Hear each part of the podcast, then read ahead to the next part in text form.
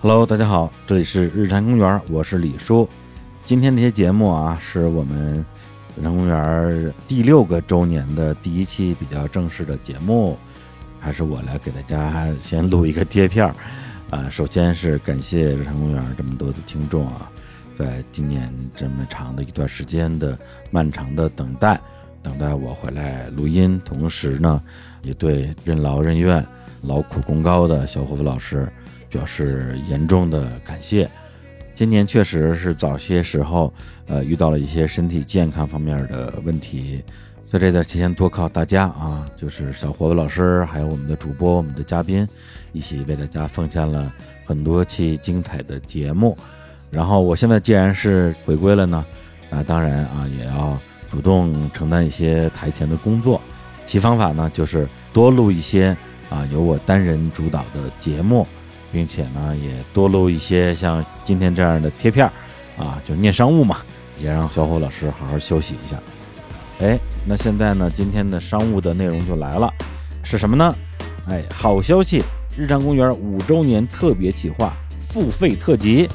啊，这个付费特辑是什么呢？我们录制了一个日坛公园主播们的节目大拼盘儿，都包括哪些节目呢？让我来为大家宣布一下。杨元博士为您讲讲清宫里的餐饮业内幕，淼叔来了，还为大家分享凶宅真人秀和竞技游戏。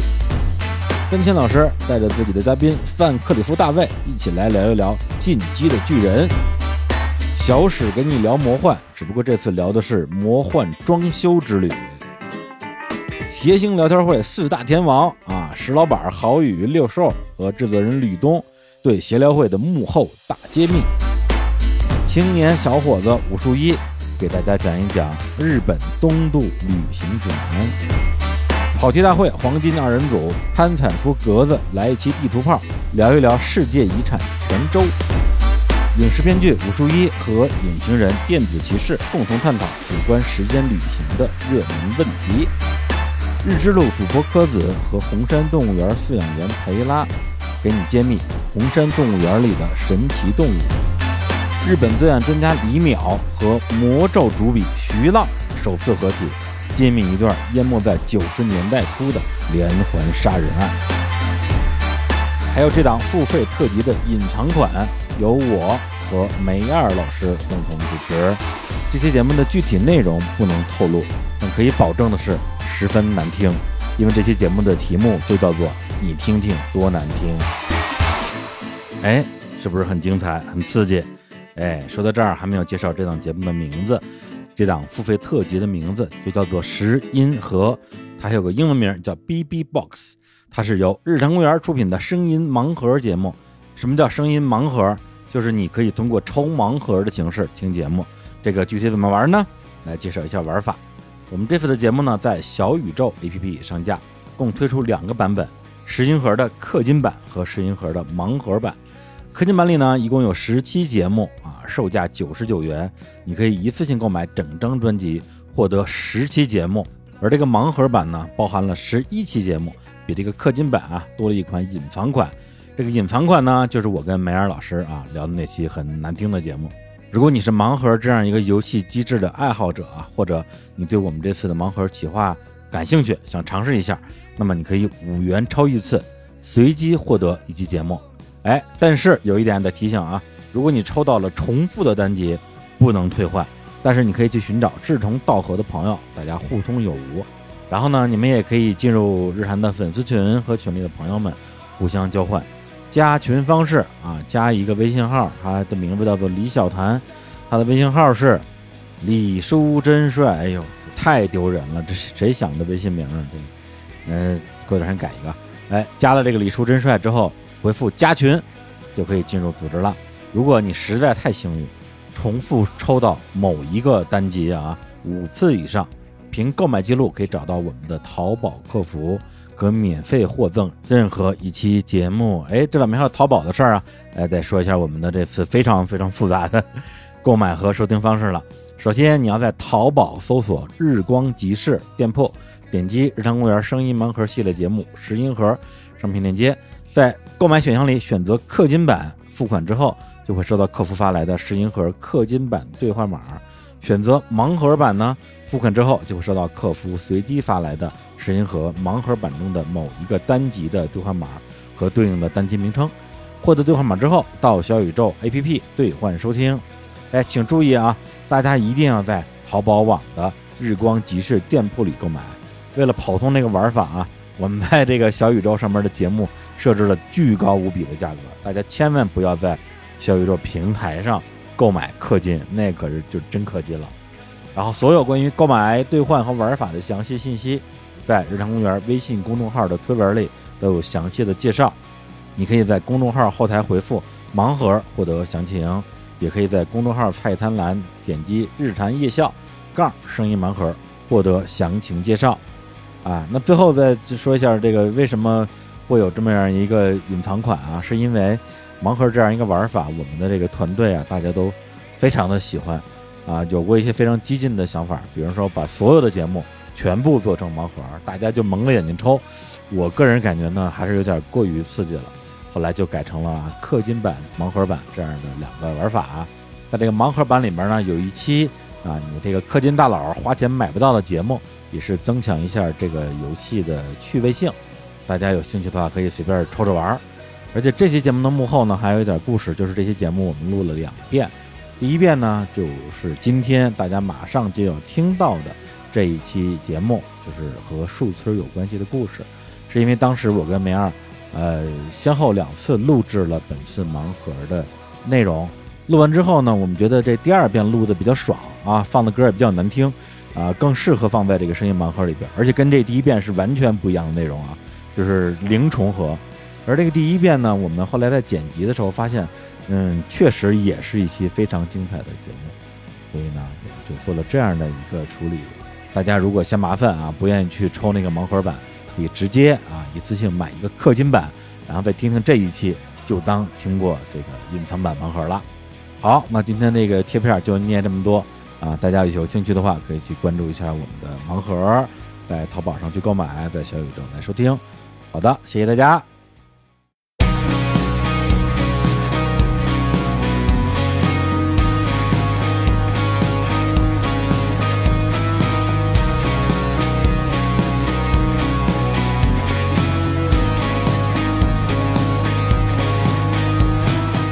Hello，大家好，我是李叔啊，那个好久不见，然后呃，今天跟大家给大家录录个节目啊，那个 大家介绍一下我对面的呃二哥啊，梅二老师，，哎大家好，我是梅二，好久不见。好久不见啊， 对，然后现在录录这个节目的这个这个时间呢，我也嗯没有必要告诉你们，对，然后播出的时间呢，我自己也不知道。嗯，啊，但是呢，哎，有一点儿我觉得意思吧，就是说，迄今为止啊，就是我在呃，应该说《日坛公园》这档节目播出的最后一期节目是今年的二零二一年啊啊，我不知道就今天录这期会不会二零二二年上线，对，假如 假如今年上线的话，那就是今年。东直门最后的夜晚， 我东直门最后的夜晚。对，五月三十一号，我跟二哥更新了一期节目，叫《慈云寺最后的夜晚》。那嗯节目其实是二零二零年的五月三十一号录的。对，然后这期节目呢，是我自二零二一年一月的某一天开始吧，嗯呃，也是迄今为止录制的第一期节目啊，我已经有六个月，呃，呀，坏，算出来了啊， 六六六七八个月啊，不止。刚刚说错了，其实不是六个月，那个数学不行，然后没有录制过任何一一一秒钟的节目了，所以我觉得，对，也是一个缘分，是吧，二哥？对，所有的人都在呼唤吧，还是说李叔去哪儿了啊？李嗯叔为什么不录节目了？嗯，你说在二哥家吃饭呢对， 我记得你也是经常，呃原因也是你来我家蹭饭。我觉得就是当当你想吃饭的时候，发现就是旁边有一个地方可以吃到饭，而且这个饭它是好吃的，而且是免费的。对，还是自己做的。 嗯，我觉得是一个很好的事儿。但是最近有点太频繁 了，我觉得一个礼拜来吃三顿饭，没有哪有一顿翻顿， 都是都是说我要来吃饭，然后就两个小时之后必须吃上饭。我不是最近买鱼了吗？ 行行，啊我已行经 对啊，我昨天买都了开始被带着鱼去买了了，三条鱼来，还给你剩一条呢。对对对，我那我今儿回去就把它做了。很开心啊，今天那个以以以这种方式吧，就姑且认为是一个方式或者是一个一个缘分吧。然后录录制这期，从某种定义上啊，嗯算是付出的节目啊。虽然虽然其实我觉得这也只是一个一个一个概念，也嗯没有什么实际的意义啊、当然对我来讲，我我我自己也觉得很开心，因为毕竟半年多的时间没有面对过麦克风这个事情。呃，对我来讲，可能从二零一三年开始啊，对哦我没有超过最长应该没有超过三周吧，对啊，两周可能是有的，因为有时候有时候有时候出去玩儿可能玩儿俩礼拜，对，三周绝对是没有的。 然后这回玩了 半年， 而且是对半年时间发生很多事儿，就觉得挺好的，越来越好。越来越好，越来越好。然后今天跟二哥录这期节目啊，按照我们呃录制时的计划是放在我们今年呃即将嗯推出的一档这个付费节目，而且是一个呃这种你可以认为是呃拼盘儿 啊，嗯，对摇滚拼盘儿的这种这种方式的一个垃圾垃圾拼盘儿。本来我跟二哥要录这个节目，就是这期节目是聊聊那些垃圾摇滚拼盘里边的不垃圾的作品。对，然后你嗯自己做一拼盘儿，对，后来觉得呃，可能也聊不了那么多东西，也没有必也没有必要聊那么多 东西。太垃圾。对，操后来就是说，后来是我跟二哥反正就吃饭嘛，对，吃完饭之后就聊嘛，聊聊聊聊到最后说，反正也别什么一期节目推十首歌了，一是就一人推一首不止不止啊一不止一期了。啊，对，一人推一首足以。嗯然后我就给二哥啪讲了一遍，我说你看，比如说我我我要让我推我就推这首，嗯，然后然后二哥说那你说什么呢？我说我先给你说一遍吧， 然后我就说了一遍，二哥说哦可以，那我觉得可以，对，但是牛逼的在于就是昨天晚上我们俩呢就是一起看了一个就是纪录片儿对对对，对啊，然后这个纪录片呢是跟是二哥要推的那首歌有点关系，先蹭饭再看纪录片儿。对，要看完纪录片之后，我们俩说不用一人推一首 了，就一一首歌就够了。对对对，俩人废话太多。哎，于是便有了这首这首歌，或者说这个节目的一个一个一个想法吧。嗯对，动最机开吧始动最机开始的想法是说，每个人推荐一首对自己一生可能你可以说影响影响最大，或者是就是其实当时说的是，就是把你带进这个摇滚摇滚的世界世界的这一首歌。嗯 嗯，嗯，我那个还说嘛，我不知道啊。嗯，我觉得我可以说一简单的版本，本来也准备 了，对，正好，要不然大家也会问说我，说李叔哪首歌当时准备的是哪首 啊？啊，觉得那个可以说，呃，就是我跟二哥其实，在节目里就是第一次录节目啊对，在日坛啊，第一次录节目，时尚嘛，时尚嘛，就是推了我们俩都特别年轻时候啊，对，就对二哥可能是年轻时候，对我可能算是小时候了啊。 最最喜欢的一个一个一个一个队儿就是尼日瓦纳，涅尔瓦纳尼日瓦纳涅槃乐队。嗯对，然后的一首。当时我其实我我我我真的不知道，就有一度我甚至认为这首歌是不是是不是他们在中国最火的歌，我甚至有这种这种感觉。嗯，就是他们其实是相当于是在科特·科本去世之前，对乐队发表的最后一张专辑，就是呃不插电的那对种，现场《 M- Unplug in New York》。对对对，纽约不插电 MTV 不插电啊。对，然后好像是同年还是第二年，他们出了一张《From the Muddy Bank of the Wifka》，就是那个，那已经是他死死死了之以后了吧？死之后了对对对然后那个纽约不插电的那个现场专辑最后一首歌，对对最后对一首歌啊，就《Where Did You Sleep Last Night》。对，你昨儿哪儿睡的？ 对对对对对对对对，文雅的这个说法叫“昨晚你在何处安眠”嘛。然后，这个是我觉得真正把我带入摇滚乐世界的，就是第一啊，好好 就是这首歌啊，别装不知道，我他妈讲过一遍了。 操！呃，因为那是上高中嘛，上啊初中肯定是听过啊，这唐朝黑豹、王爷三杰都听过。对啊，甚至九连四年。了那时候，呃，对，甚至是比如说超载、周润，你你那之前应该都听过了。嗯，对，但是那时候就觉得说，嗯，就是猛，这东西挺猛的嗯，啊，比那个什么刘德华可能感觉就是你还这么比， 对，就是因为对我来讲，那时候其实可能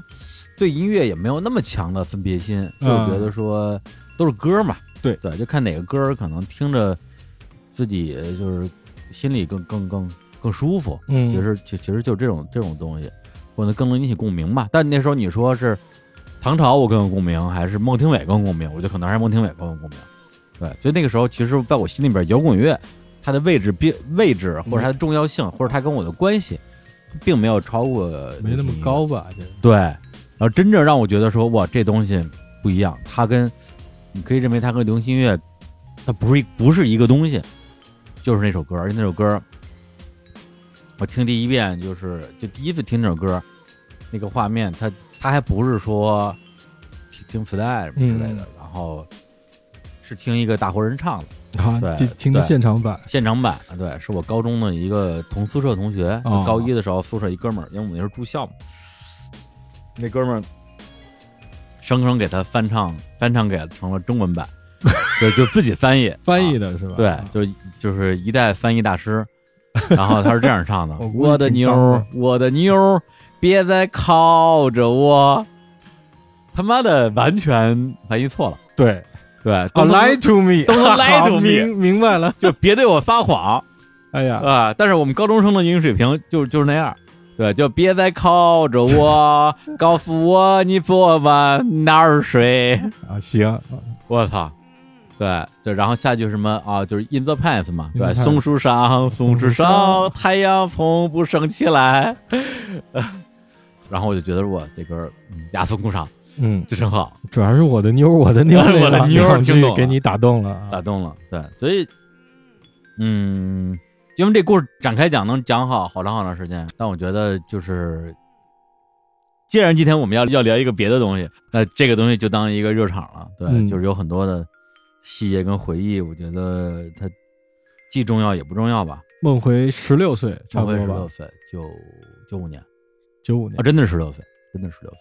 不对，就是九五年，我上高一啊，九五年我上高一啊，哦九五年我上大一，啊，对，就那首歌，我觉得它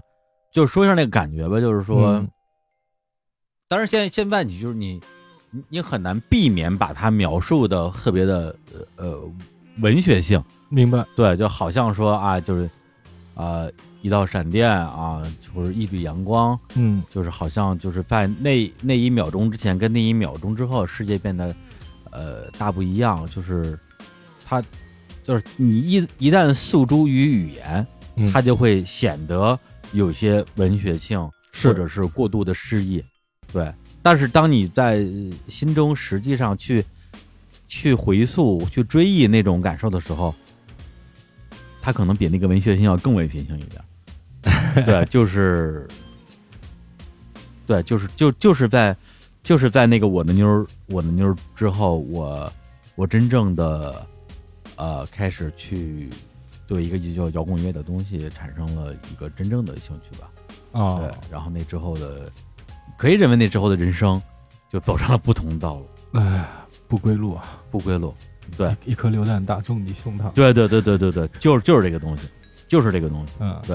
就是一颗榴弹打中我胸膛，而且哎，就是榴弹，榴弹这对，个东西特别有意思，就是它不是预设好要打对向你的，而只是碰巧啪一枪打中了你，就我只是一个下了课想回宿舍开始写作业的一个普通的北京中学 生，呃，为什么就被一颗榴弹打到胸膛了呀？完了完了，对，就从此就进入了摇滚乐的那种那种那种，世界吧，对，就是一种一种，我觉得是一种完全不一样的思维模式和啊对世界的认认认知吧。这里边可能，呃，简单粗暴的说，可能有好的，有坏的，有美的，有丑的，嗯有非常的呃智慧的，也有非常愚昧的，它可能是一个一个整体，对对，它不是一个简单的说啊，它让我变成一个什么样的人，对，就是那种那种感觉，对，所以所以抛砖引玉的环节结束了，我操，那个就那天嘛，嗯就是喝完鱼汤的那一天嘛，啊，我就问二哥，我说二哥你推个啥？二哥说我啊，我来推个痛痒吧。对，其实说要推痛痒，那它也不是我打开所谓摇滚乐大门的一首嗯歌，那情境不一样，情境不一样，其实也是最早从唐朝，就不就不是，对我也其实我们当时定的我也有不是打开，是对特别意义吧？ 对对对对对。然后我说要推痛痒，李叔就觉得嗯， 因为李叔好像不太喜欢啊痛痒。哦，对我我我我我我确实不喜欢痛痒，其实这所谓进入摇滚乐这个范畴，那那说起来那太早了，也是十十几岁的事儿。嗯，但后来听唐朝，听什么各种乱七八糟都听，其实已经听了很多了。涅槃肯定就是已经听得滚瓜烂熟了。但是说那时候二十多岁啊，应该是大学毕业了吧？大学毕业了，能听到痛痒了。那时候二十刚出头，就是真的是一身热血，浑身精力无处发泄，没有女友，没有这个世界，然后也开始上班了。那时候真的是痛痒给了我另外一种东西，就是说造啊，这个太造了。卖磁带是吗？ 对，就是他们的第一张专辑，那时候听上来就是咚咚咚，那个哪里有什么哪里有什么，啊，这是个问题，张专对，这是个问题明白那张专辑，嗯当时听了就是热血沸腾，因为当时我那个很愤青，就是当时那个我一哥们儿，因为我爸是那个那个公务员嘛，给我说，哎，你这个是衙内型的愤青，我操，就什么叫衙内？衙内高衙内嘛，我知道高衙内，啊、衙内嘛意思就是说你这种是一种就是我是政府官员的儿子，但是你又特别愤青，然后就是这种衙内型的，其实日子挺好过对的。，就其实你没有遭受过什么真正的苦难、对对对贫穷、饥饿这东西，没有没有，就是然后也没有，基本上没有过过什么特别人间疾苦的生活。嗯然后就是，但是就是愤怒。那那时候你也能理解嘛，二十多岁，又是世纪末、世纪之交的时候，马上就要两千年了。那时候真的是有一种，其实当时挺漠视的感觉，那种感觉。嗯，所以就就是九九年会给人一种其实。从某种意义上，我觉得它也是一种文学性的漠视感。对，因为你觉得跨千年了。对对，但是你说那时候真有什么让人觉得说大事不妙的征兆？其实没有除了诺查丹马斯那傻逼预言 之外，对其实对也没有别的什么东西。对，但是反正就是其实还是青春嘛，就是那时候二十多岁，真的是精力无处发泄。对那时候我在上海看演出，痛痒来破够最凶的就是我，那跳水啊砸地上那种，没有。然后看什么？看秋天的虫子演出，没人啊 POGO，、我一个人对着墙 POGO 啊！就那个演出的场地有根柱子，我自己跟柱子在撞，然后把自己拿弄得鼻子都出血了那种。那真的是，所以那时候估计嗯那个、他们演出的时候也能记住我，说这个人太可 怕了，这哪来的这么强、这么旺盛的精力，自己能跟自己 POGO 那种？对，就是那种那种愤怒，就是说，他其实像是自己那个时候对于，比如摇滚乐啊、对艺术啊、呃是人生啊，然后包括愤怒啊、自由啊，就所有这些其实是很垮掉一派在路上对那个状态对东西一些想象，然后会做一些在当时当时不觉得，现在看来很愚昧的行为，比如说是喝啤酒的时候抽烟。对然后一定把烟灰掸在啤酒里，对再把酒喝了，觉得自己特牛特逼，特，牛 逼后来就是然后拿烟拿烟头在自己手臂上烫对个烫自己。烫烫个，我的手臂上三个嘛，现在都纹身盖住了，是吧？对，我有以前一个， 啊，那时候我就烫三个，每次说我要一定要记住这件事儿，我做的特别傻逼，然后烫完之后第二天照样傻逼。听痛痒，对，那时候就听那张专辑，就是其实挺向往的，就是当时已经知道他们的整个的生活状态了，因为他们来过上海演出，也就是我已经完全不记得我是怎么认识痛痒的了，我怎么认识高虎，怎么认识张晋的这些过程，我已经完全忘记了。要录这期节目之前，我使劲想了一下，实在是想不起来。我只记得我最早认识树村的人是他们有一个哥们儿是在树村做纹身的，啊，对，咱们这期节目就是，咱们这期节目的这个主题是聊 聊聊树村儿，对对 对，不好意思，对对对不起大家，当然那个标题里可能会写啊，对，如果标题写的话，那就是不好意思，我们就终于进入正题了，来，接你接着聊树村儿大哥，就是他七五年的吧，哥们儿高翔，然后从树村跑到上海来，然后呃，因为另外一个哥们儿东北的哈尔滨的一个哥们儿在上海找了一个女朋友，他就把那个纹身的大哥带到上海来，然后我们去找他纹身，然后就、呃、认识了，然后一块儿吃饭一块儿聊天就认识了。后来他们又搬回了北京，然后我去北京找他们玩儿，于是这是我第一次就是进入了所谓树村的这个生活状态当中。那时候其实就一认识了一堆在树村做做做做音乐的哥们儿，我觉得稍等，嗯，我觉得得给大家稍微讲讲，行，其实这东西就像什么呢？就是好像说，对，让大家都应该知道痛痒，嗯，对，就就是不用解释解释什么叫痛苦的信仰。对这个东西，当然你听听不懂的话，这期节目那那你你你反正你是听不懂的。然后我看一下，啊，我树村树村连那个什么都没有，连那个百度百度科词典没有是百吧度？词典都没有。然后，然后我现在搜树村，搜到一个那个楼盘介 绍，对，保利、万科、绿城，然后就哇介绍树村这块的那个房地产了，啊房地产的那个地皮的价值。我天，我天！知乎有个问题叫做“树村现在还有摇滚吗早早早 就现在是互联网大厂？”在那里，然后答案是早就没有了。呃，所以两千年初就两千零几年的是零四年吧，就拆掉了。后来他们就全搬到霍营去了。 你说现在就是好多文章，当然这个是一微信文章，真的就是你连想看到一篇整个的文章都很难，嗯全都是一段文字，然后一张图，一段文字一张图。哎，找到一个像像怎么回事了啊？就树村位于北京的西北角圆明园以北，曾被称为京城摇滚村儿啊。这里走出去许许多多的知名乐队，如痛痒、舌头、木马。然后树村的附近就是迷笛音乐学校，对，来自于全国的热爱摇滚的年轻人，把迷笛作为什么踏入北极摇滚发展第一站啊，这确实是。说出的西北方向就是东北吧， 我想起绕口令儿，那里也是一个摇音乐村儿，再加上西三旗、黄土店儿，然后这就是一个以数为中心的什么地下音乐群落。然后那时候就是房租特别便宜嘛，然后房租一个月几十块钱，差不多。啊啊。然后巅峰时期容纳了近千名摇滚乐手在这个村儿里，而且它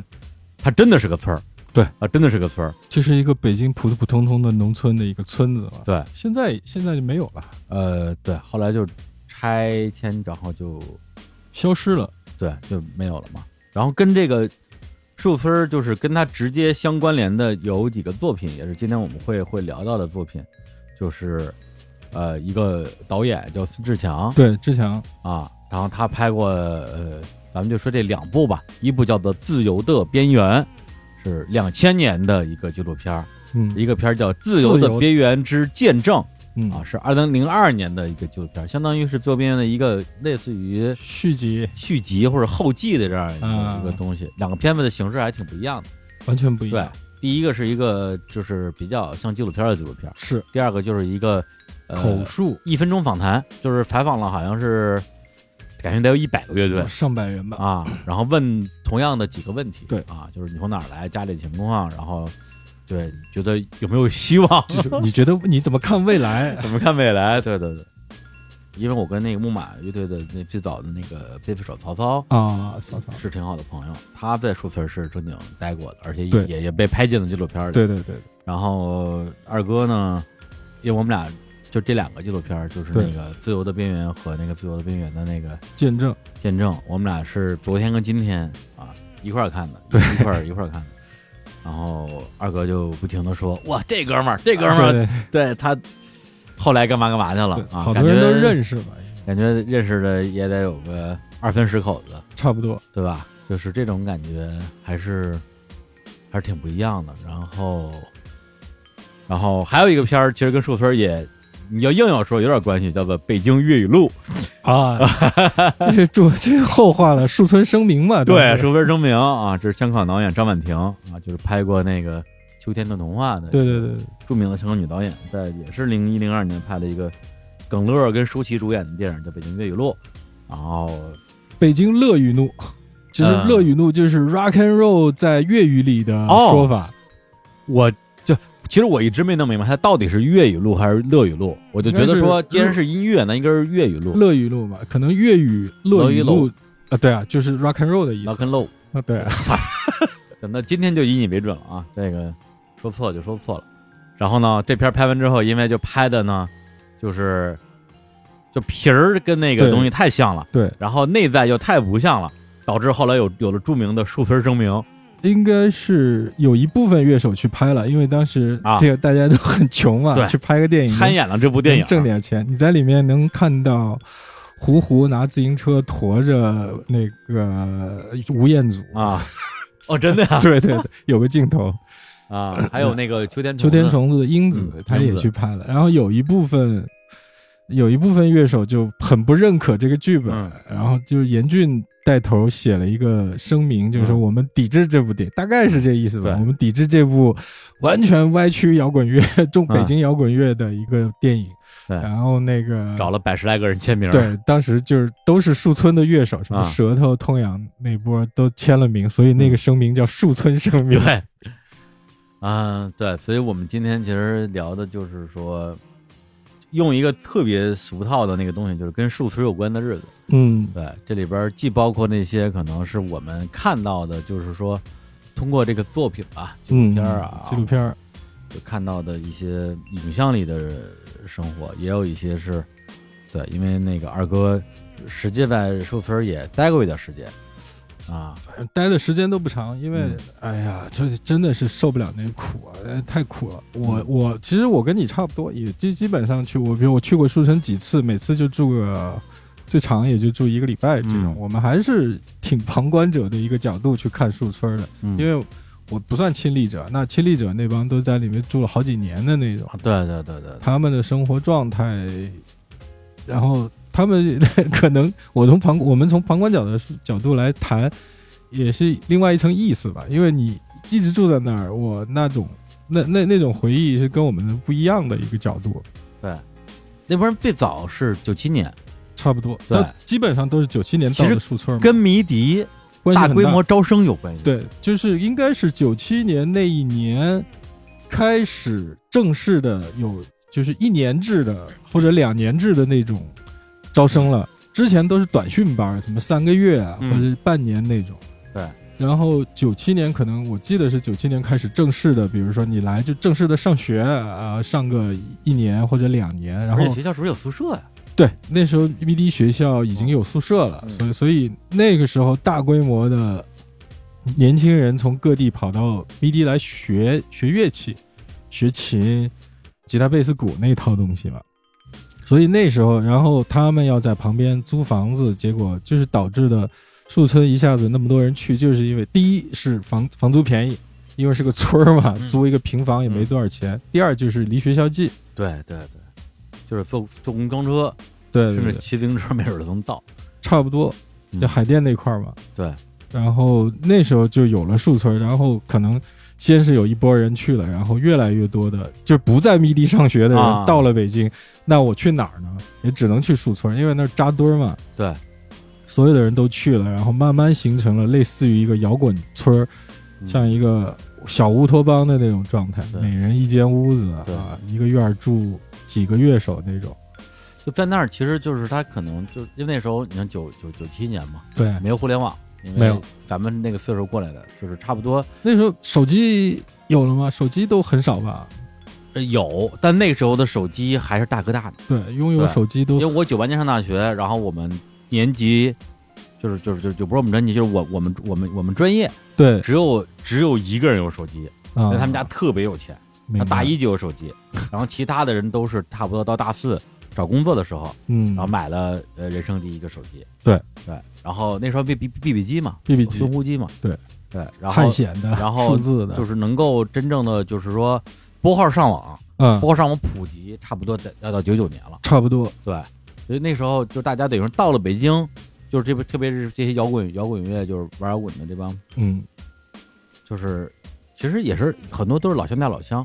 说是，嗯就是到了北京有个地儿叫树村儿，去那儿之后你能找到一堆跟你一样的没有钱的摇滚乐喜手，欢摇滚乐的人，然后你也不用担心组乐队找不着找不着人，乐手啊。其实还有就是好多都是一整支乐队一起去的，嗯嗯嗯，像比如说夜叉那时候都是自贡的，就是四川自贡的，还有山东的，也是一整支乐队一起申去，冲、临沂的、对，淄嗯淄博的， 的，盛产摇滚就盛产摇滚乐队的地方， 就是那个见证，就是最后边缘见证那个片儿里边儿，就是就咱就分一一百个队儿吧，对里边儿感觉能有能有三四十个是山山东的，对，大部分都是山东，山东的，东北的，对，是最多的，这东这北两特个别多这个两个加在一起占了一多半儿，对对对，然后还有还有比较多的就是西南的、贵州的、广西的，四川、这四几个川地的方，对。对对就是感觉 一一北一南，然后当中这片儿大家都不去。对，整个下来只有一个人是河北的对对对啊、一个有一个河北的，还有一个天津的，还有大概呃六七个北京的，北京的那些孩子，其实也，我就我认识的那些，其实也是北京农村的孩子，啊就是京郊农村的。对他不是说城里时候搬到树村去的那些。我认识几个，对，嗯少，非常少。还就是你想，西北的新疆有一批，西北啊去新疆的西西北去一批，东北去一批，山东去一批，然后西南去一批，嗯， 就是感觉。中国当中这块儿的地方，就尤其是江浙沪，完全没有人去树村我儿。觉得这是，这我不知道啊，原因到底是因为生活太富庶了，嗯，还是说大家在那儿就是江江南好啊，对，是吧？就是不离这种家乡。啊，就过日子过得太舒服了，所以这没有没有什么，就是连想象中的摇滚精神都都相对嗯，有俩，有俩，有俩，还是还这是有是肯定是有的有，俩，但是这个就比例比例非常小，非常就非我常就小记得就夏飞吕夏飞是就是 A K 那个吉嗯他手，夏飞是绍兴的，就就就很凤毛麟角。你说，哎，为什么一个浙江人要去树村儿？ 对，而且两广地区的也也也也也广东很少，广西有，啊，对对对对对对对，广东广西有广，西挺多的，贵州挺多的，贵嗯州对对对对然后还有相当相当比例的单亲家庭呢对对啊，然后问家庭情况，大部分都是家里有妈妈和兄弟姐妹，嗯或者说有一个呃，大家好像父亲缺失的特别多。对对就是这个家庭里面父亲缺失的挺多的，嗯兄弟姐妹挺多的，因为那时候可能计划生育还没有，就倒推二十年，计划生育还没有那么的，没有，因为就是因为那个片儿里边那些人的岁数，都是其实其实全在咱俩这岁数上差不多打的七十年代末最大的就是第二个片儿啊，见对对证对了，因为他每一个人都问他你哪年的，对对对最大最大的，呃70有年且的仅有一个七零年的，对，啊，当时也三十岁了，快、啊，对，然后有因为因为第一个片儿两两千年，第二零三年嘛对，啊不不是零六年嘛零，六年零六年嘛，然后里边就是有个把儿就是七七零七七二的，对，那时候就三十出头，嗯然后最小的应该是八八三还是八八六的，八六的吗？对，我记得有个八六的，你想，那你两，啊呃哦他是二零零三年左右采访的，然后八六年他才十七岁，十对六对七对岁对就去了，啊，然后里边有大量的七六的、七七的、七八的、对，七对九，就是我们这波，，对，就是你想，当时刚好二十二十多岁嘛， 20多岁二十多正是搞摇滚的黄金年龄，就光七九年跟我同年呢，感觉就有小二十个对，同一年的，所以我看的时候，我觉得这个不就是完全就是我我们年轻就时候是的时候，我们年轻时候 就是，而且海淀区嘛，都就离我特别近。对对，我在五道口嘛，就是感觉就是好像就近在咫尺，发生了另外一种那种另外一个平行近在的宇宙平里行宇宙的面里边的一种一种青春青春的摇滚乐的一种。是太青春了。现在就是你看那个片子里面，然后就每出现你一个认识的人，哇。哎呀，那时候那么年轻啊，好嫩啊！哎呦，那时候那么瘦啊，这个人那个人那时候那么就是还是一头长发呢，现在头发都没您了。就是比起就是后来他们我我我我们所熟知那个样子，就好像是所有人都是你甚至可以说是千篇一律的年轻，对，瘦瘦长发，对然后眼神儿特别干净，标准的中分啊那个披肩发对，就 Nirvana 的主唱式的那种中分披肩发，啊，然后真正大长头发到腰这儿的，一看啊，那是这是一个金属金乐属队，， 然后乐队的名儿也都起的就是非常太奇葩了。非常意思，就是你不在树村生活，大部分乐队根本没听过，甚至于现场都没看过。啊，可能这些乐队特别对短暂，有的对可能就几个月，或者说一两个月就组了一下就散了，对很有可能是这样。对，真正能做到出专辑的乐队，可能就真的数得出来，一只两只手都数两得只手出啊来吧。，两只手吧，对，就是两个片儿都加在一起。当然，因为第一个片儿本身拍的那些对儿，嗯我，也不知道他怎么选的，对因为他拍的时候那些对儿都没出专辑呢，，对对都对，拍完之后出的。但是后来，某种意义上还都是有了有了一定的成绩吧，其实他选的那些队，我觉得是类似于在地下，因为当时舌头已经是地下之王了嘛，嗯，甚至甚甚至说就是当时在地下大家都肉眼可见的比较好的乐队，舌头、痛啊痛痒、诱导社、木马，木马、废墟，嗯，大概还有那个麦子麦子的微乐队，微乐队那时候还没叫微乐队呢。对，那时候还叫一乐队，对对对，那时候这些乐队其实后来也是怎么说呢？还是确实是当时那些乐队当中凤毛麟角的乐队。还有一个我觉得就是就纯纯推理啊，嗯，纯推理的可能性，因为他这片儿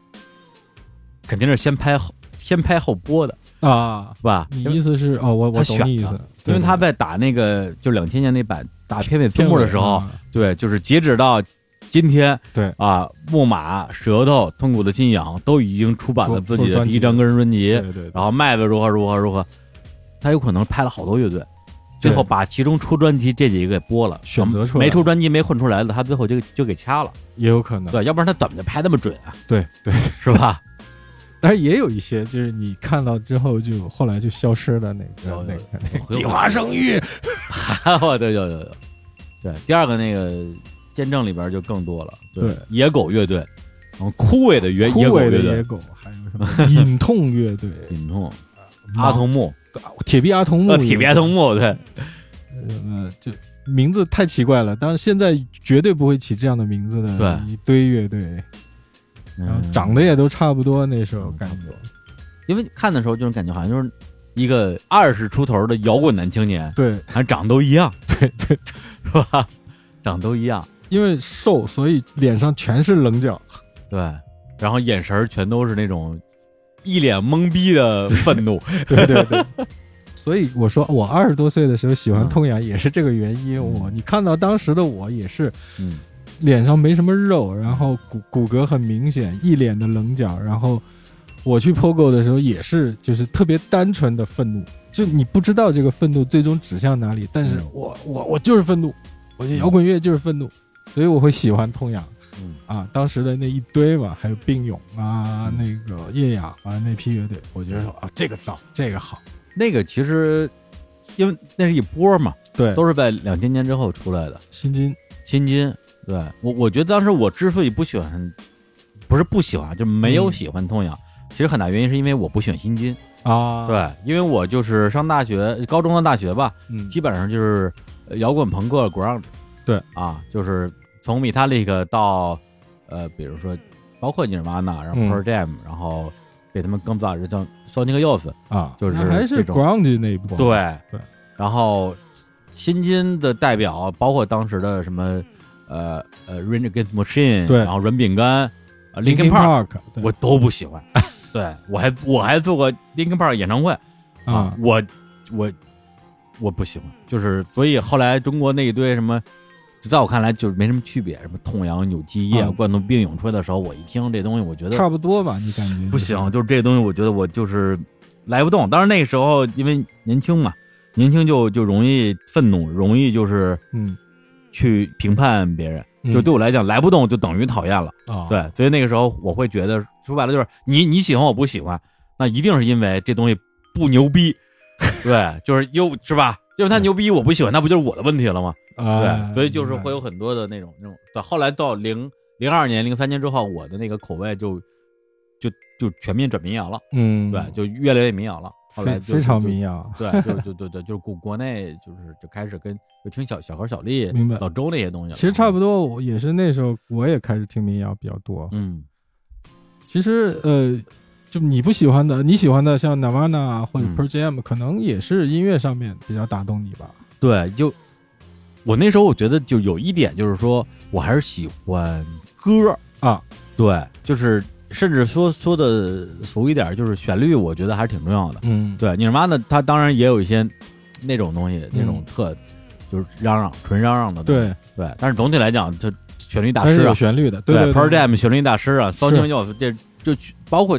米噪萨音也利有嘛，旋律。对，啊为什么 Megadeth 我就受不了？因为我觉得太难 听了，对，我觉得那个他妈的就是就不行，行？对，啊那所以差不新金多我就那时候啊，当然 Linkin Park 是很好听的，但是我觉得就是一个。或者某种意义上，我觉得可能那个时候我的那个就是那种愤怒的荷尔蒙开始、开始往开始收了，嗯不会吧？ 你才几岁就收了？上班了，哦我，就跟上班可能有关系。嗯，就觉得就是不能，不能就是，如果你保持那种愤怒的话，你嗯会跟环境、抵触对，就你会就是内心会很煎熬，很痛苦，很煎熬啊。很骄傲，就对是然后就就就就骚扰了，就骚扰了。是对呃对啊，所以那时候我喜欢痛痒就很痛苦嘛。那时候酗酒，每天晚上喝一斤五十六度的牛栏啊，不是牛栏红星二锅头，红星二锅头我操，在后来上海吗对对，后来喝的那那个，就这儿有个地方叫喷门，你知道吗？喷门呃这边我就是知道，喷门都糜烂了。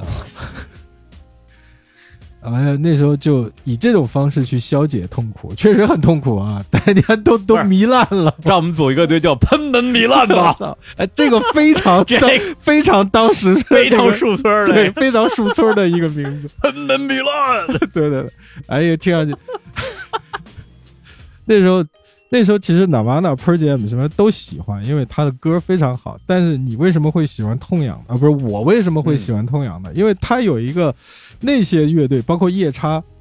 他都有一个非常明确的指向性的去嗯反对一个东西，嗯，去要打倒的一个东西。对。对对对对所以对，当时是特别特别特别明确的一个方向，就是那 Nirvana 或者 Pearl Jam，他在歌词里面都比较骚柔嘛，嗯歌词还是相对骚柔的，他们可能没有去直指到一个我要反对一个什么东西，嗯或者说我要打倒一个什么东西，所以当时还是挺倾向于说，我我得我得战斗，我得他妈挺身而出的去亲身去打倒一个东西。我觉得那跟你当时是不是就就那时候上班了嘛？对对我跟对你对，工整个工作状态比较压抑有关系。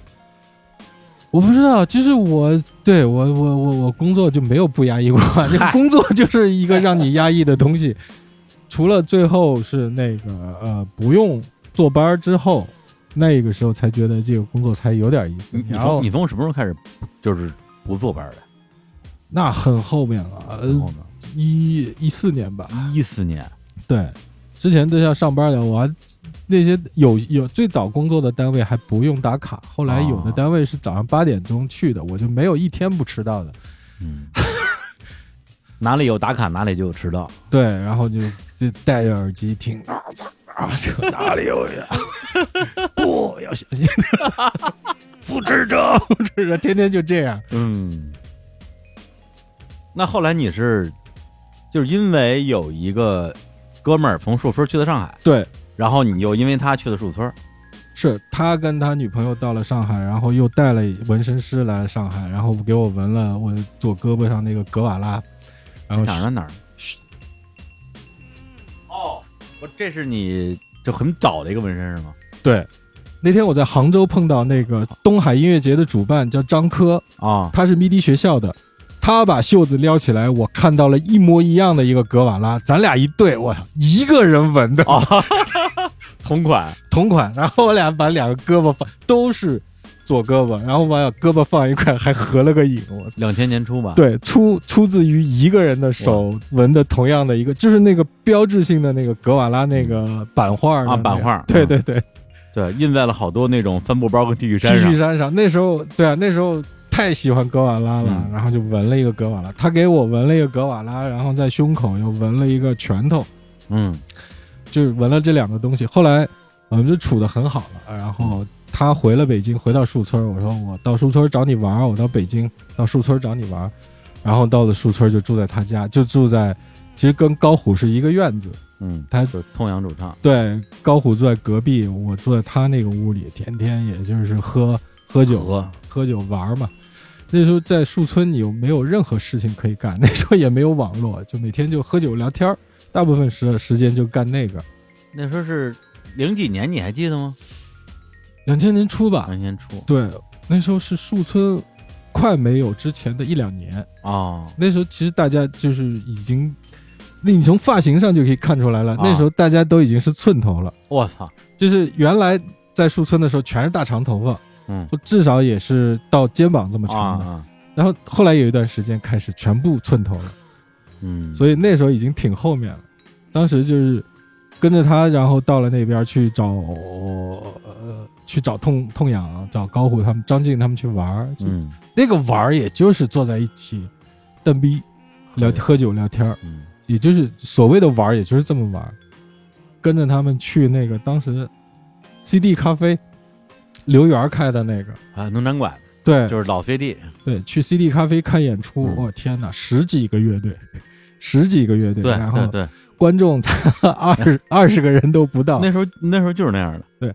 乐队加起来有小一百个人，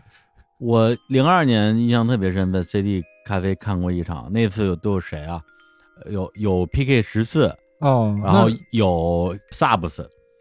哦对，抗猫就是满地打 滚儿，对，我第一次我第一次看到满地打滚儿了，嗯然后有那个摩天楼，哇，哇，大飞摩摩天楼，然后哎这个乐队还在哈，好像就是就是没说解散，但啊对但是不是不是，因为大飞后来就呃上了那个好歌曲之后，啊就就就就独立音乐人了嘛。对，然后好像有幸福大街，好像是有幸福大街，反正就是那次就是依次看了个够，就是好多都是都是听说过的乐队。对，老 CD 那个地儿真的挺挺挺对的，就是那个嗯，呃，它场地外边有一个也相当于小的那个门厅，还是对什么对地对对对，然后墙上有一 B B King 的那个海报，我还为了拍张照片。啊零二年的时候，然后我那时候长得就跟硕分里边那帮人就就一模一样，有棱角的面孔，又冷点儿，然后斜着眼往上看，一脸懵逼的状态，对，一脸懵逼的愤怒嗯，就特别愤怒，野狗的愤怒。差不多。 反正那时候就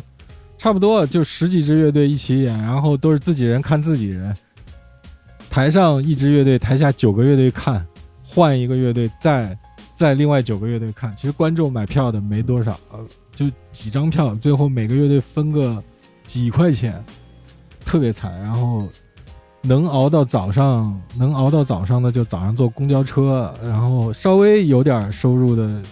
一起叫一个面包车，大概十几个人挤在一个面包车上，一起开回树村儿。当时就是这个感觉。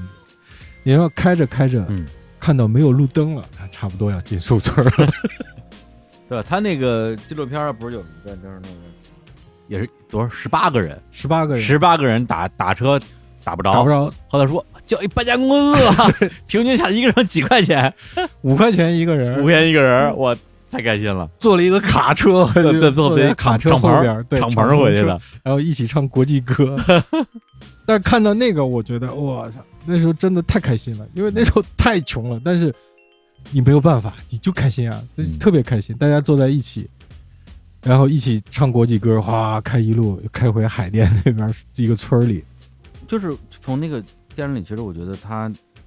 他们其实是在因为呃，就是咱们都在说的摇滚乐那个时候嗯，的一些困境吧。对，他其实是被动的，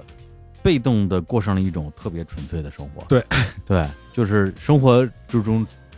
只有摇滚乐，对，以及一些基本的生理需求，没有其他东西啊，没有其他的，因为没你没有互联网，没有手机，没有任何东西。什么都没有。那时候我记得，反正对树村最大的一个印象就是串门儿，嗯， 因为在晚上没有任何的事做，你自己在家待着也没劲。然后你比如说我在高翔家住，过一会儿就有人敲门，啪一开门进来了，然后哎，嘛呢？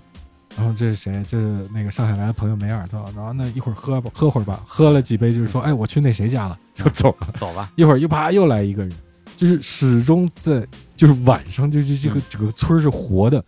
啊不停在流动。流动的，就是可能你推进一个人的家门，发现我操，里面屋里坐的九个人，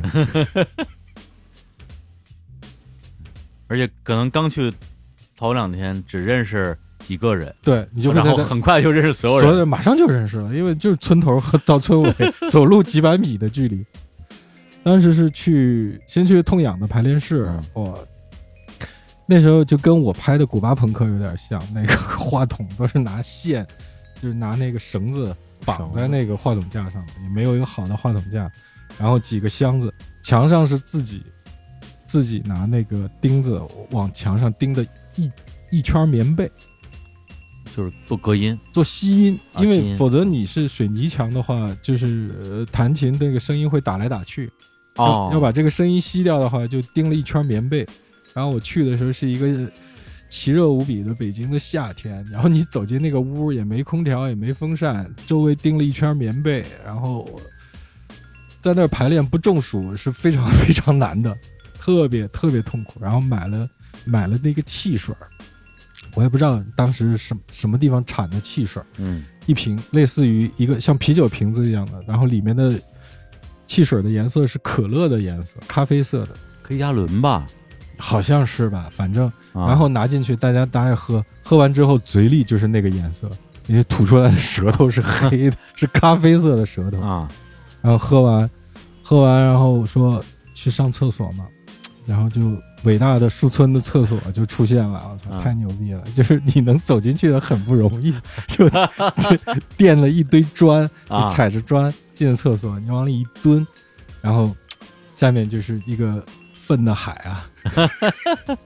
就是那个味道我就不描述了啊，那、这个实在太难描述了，就是窒息啊，窒息乐 队。窒息窒息乐队那个那个味儿，我操，太牛逼了！然后进去，我往下，我你蹲在那儿拉屎的时候，你往下看，你看那下面整个的一堆屎和尿是在动的，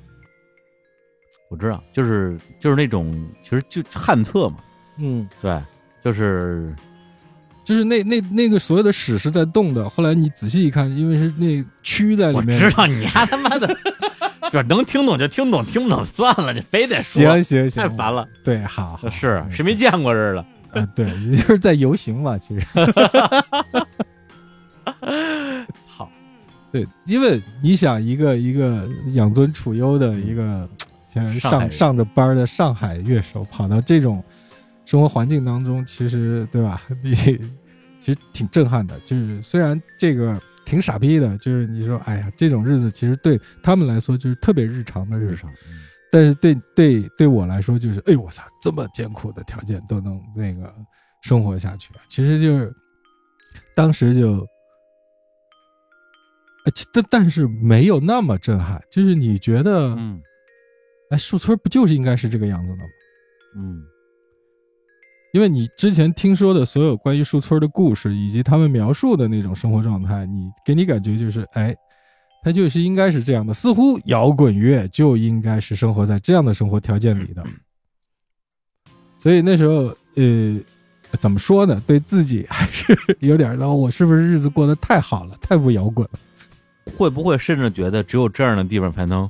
催生伟大的摇滚作品？是，啊当时就是这么想的，就是反正我觉得，如果我在上海，嗯那样的生活状态，我是写不出像《痛苦的信仰》早期的那些歌的。嗯就是写不出那么愤怒的东西嗯。他们可能扎堆儿，天天在一起聊天儿、喝酒、聊天儿，聊的跟我们聊的东西不一样。他们会聊一些，对我来说就是聊的很很很很深的东西，类似于就挺喜欢拽大词儿的，哦就是宇宙啊、啊这个这个社会啊这些东西。然后，但是我们那时候其他可能我们上海的摇滚乐手在一块儿聊就不聊这个东西，你们聊什么呀？我们瞎逼聊呗，就是反正聊的没有那么深刻。当时就觉得在书村聊天挺累的， 一直一直得思考，一直得想很多问题。就是有段时间大家都要聊什么，那时候在听一个唱片叫《七个脉轮》，就是一个打击乐的什么那种。大家听，然后就说：“哎呀，这个层次啊，那个、那个、那嗯个、那个宇宙啊，大家聊那个东西，我就觉得挺好累啊。”我操！因为我对我们来说，当时排练的时候聊天儿就是瞎逼聊，聊的就甚至于不太愿意去扯这些东西。好像那时候可能他们在树村的那帮摇滚乐手在一起，就很喜欢聊这就个，毫不害臊的扯一些大词儿。对对对，其实一直到现在，我觉得都还有这个每个人他们在聊，就是我跟以前数村出来的这些乐手，有的时候他们喝酒之后还是爱聊这些东西，嗯就是希希望去了解一些这个，还是会扯一些大词儿。对，但是你看他们在纪录片那个状态，我觉得就是当然二十出头的时候，大家确实有扯大词儿的这个对倾倾向，对但是。但是我我我我我现在去看那个片儿的时候，我反而更，至少是我更愿意去嗯相信他们是真的在思考那些东西，特别真诚，这特别其实真其实诚很真诚的去对思考那些东西，就是说，因为当时当时那个状态其实太迷茫了，根本在树村生活，呃，比朝不保夕的。其实那么片子里也有，有那样有的乐手，比如说可以两天没吃不吃饭，啊，就是没饭吃的时候饿一天，对，第二天就有饭吃。对对对对对，然后咱们自己做饭嘛，也就是土豆和白菜炒一炒，然后拌着饭吃，或者下个面条里面放点白菜，一点荤腥都不见的那种生活状态。所所以他们在那个状态里还还太迷茫了，我觉得是太迷茫了，因为你看不到整个的未来，都觉得未来会好，尤其是那个零零六年的那个是嗯发、发的那个片子，就第二部里面，所问所有的人你觉得未来怎么样，所有人都说未来会越来越好的。越来越好。其实，在当时他们被采访的时候，因为零三年、零二年的时候，那是中国摇滚乐最差的时候，根本看不到未来的一个时候。你可能出了专辑，但是这这个出专辑对你来说没有任何意义，没什么实际，嗯，专辑也卖不了钱，然后你实际也得不到什么，演出又少，又没有音乐节，只有迷笛有音乐节，但是迷笛音乐节是几乎是白演嘛，迷笛那时候还在学校，对在在学学校里里边演的，还不是商业音乐节呢。对，它也不是一个也不卖票，当时都是免费的音乐节，对对对所以根本免没费有中国摇滚不存在盈利模式，当时没有。而且因为我零二年毕业，那时候做媒体嘛，就是很明显感觉就是在，我不太好说这个这个分界线啊，但、但嗯我觉得就是说，呃，就商业的部分我，我我我我现在其实很难回忆。我觉得真正可能改变中国摇摇滚乐商业商业或者是收入现状的，可能就是音乐节。对对，就是特别是草莓嘛，草莓对草莓是那时候是真给钱，是一个分水岭。嗯，但之前从媒体角度，我觉得就是说，摇滚乐可以被比较正常的或者正面的被报道嗯和被提及，我觉得可能是零五零六零六年之后。那对，那那之前就是其很实后面了甚至你会感觉你这个稿子里边只要出现摇滚乐，嗯啊，或者你这个稿子的标题有摇滚乐，或者你稿子里边想表达的这个这个东西是摇滚乐，嗯稿子就发不大啊，就不至于发不出来，但是发不大。对，哦，就是这啊我在这在在纸媒嘛。这个我倒不知对啊道，，其实就当时其实会有一种挺明确的，呃，洪水猛兽感，嗯就觉得你只要提摇滚乐，哇，洪水猛兽，它是一个很负面的东西，是一个是一个其实是很负面的东西。嗯对，那为什么我我说零五零五零六就是那时候超女，啊，对，超女，您您那时候就全民关注嘛，就对所有人都关注超女，就比现在任何一档综艺节目都都要要火火十倍。对对，就好像身边没有没有任何一个人没有在看超 女和讨论超女。对然后那时候开始有一些超女在比赛里边说，我这首歌加入了一些摇滚元素。啊，我说我天，摇滚乐竟然可以在电视上被一个偶像啊是用嘴说出来，这段还没有被掐了。我觉得啊，摇滚乐是 摇滚乐，是不是 是不是就是可以了。可以了？是不是可以了？呃就是那种你感觉特我特别强烈。我记得是李宇春唱了那个《Zombie》嘛， Zombie，对对对，对小红梅嘛，对对对惊了，真惊了，啊，对，真选秀行啊能唱摇滚乐了，那个选秀可以唱摇滚乐了啊，啊。然后对，然后再往后就是汪峰，啊汪不对峰忘了从一从一个摇滚的汪峰变成了一个主流音乐的汪峰。对对对对，就是因为在汪峰之前就是零点嘛，对对，但是但是因为林丹他本来就不摇滚嗯啊，，或者他在我看来他从来没有摇滚过，流行摇 滚，对，就就就 pop rock 嘛。但王峰至少是摇滚过的，然后他后来站在了就是那个位舞置台上啊，，那个那个就是最后就就变成一哥了嘛。对，我会觉得说，哇天，就是摇滚乐，就是好，好像他确实是出来了，出来了，就是 就是那就是那个阶段。但是回到树村那个阶段，那时候绝对没戏嗯啊，所有的人都看不到未来，所以他们，我觉得他们在讨论一件事情的时候，因为他们讨论不了别的东西，因为他们除了讨论音乐之外，也只能讨论 一些哲学或者宇宙这些东西。啊难道能？难道要讨论消费吗？对啊，这这这没有钱啊，而且如果是纪录片之外的话啊，嗯，可能会聊聊女人，应该是对吧？ 对，但是这东西也不能拍，拍了也拍了也不能播也了，不能播啊这这故事掐了 吧？那时候他们的生活，我觉得之所以一直要聊这些比较大的词儿，可能也是这个原因吧，因为你没有特别具体的生活，那你的每天具体的生活就起来先为吃饭发愁，然后终于吃完一顿饭了，然后就大家坐在一起大眼瞪小眼，因为你每天看到的都是这些人。那时候我跟我一起那哥们儿，就是给我纹身那哥们儿，他找到了一个工作，啊，而且我也是有工作的，咱俩吃的还可以，我跟他两个人吃的还可以，每天还能买点卤煮吃，那村儿里是有有饭馆是吧？有饭馆有饭馆，啊，但是有的饭馆或者小卖店就有有有账本嘛，就某某某乐手设记账。对设牙膏一支，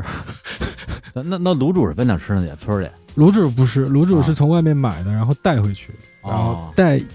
拿塑料袋儿装的一大袋子卤煮，然后啊带一瓶二锅头回到村儿里。我们就从上班的地方回到村儿里，然后晚上就吃那个。哎，那你像比如说像像，因为里边绝大部分人嗯都没工作，嗯没收入，嗯，可能还得管家里要钱或者管女朋友要钱。是的，那那像你们俩这种有工作有收入的，你你们会请他吃饭吗？我我记得我请过啊我记得我请过，呃然后但是也不会说也不经会常顿。顿请。对对对，你也不能说 上海来 的上海 人上海来了一个，然后就，然后就一直请客，也不太可能。呃就就就就大家其实他们挺习惯这种就是没土豆白菜的生活，嗯我觉得他们并不说，至少表面上挺真诚的去愿意适应这样的生活。他们唯一觉得不对的就是老问家里要钱，他们觉得啊挺不好意思的。但是我过这么苦，我他没觉得这是问题。嗯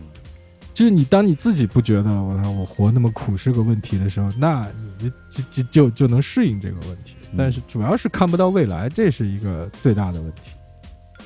哎那你你你你觉得啊，就是就关于越来越好这个东西，嗯对，因为就采访了，咱咱还是一百个乐队吧，肯嗯，定有八十个都会说，你觉得未来来怎么样？啊？未来怎么样？未来一定会好，越来越好一定越来越好，啊！未来会好的。对你觉得你觉得他们为什么？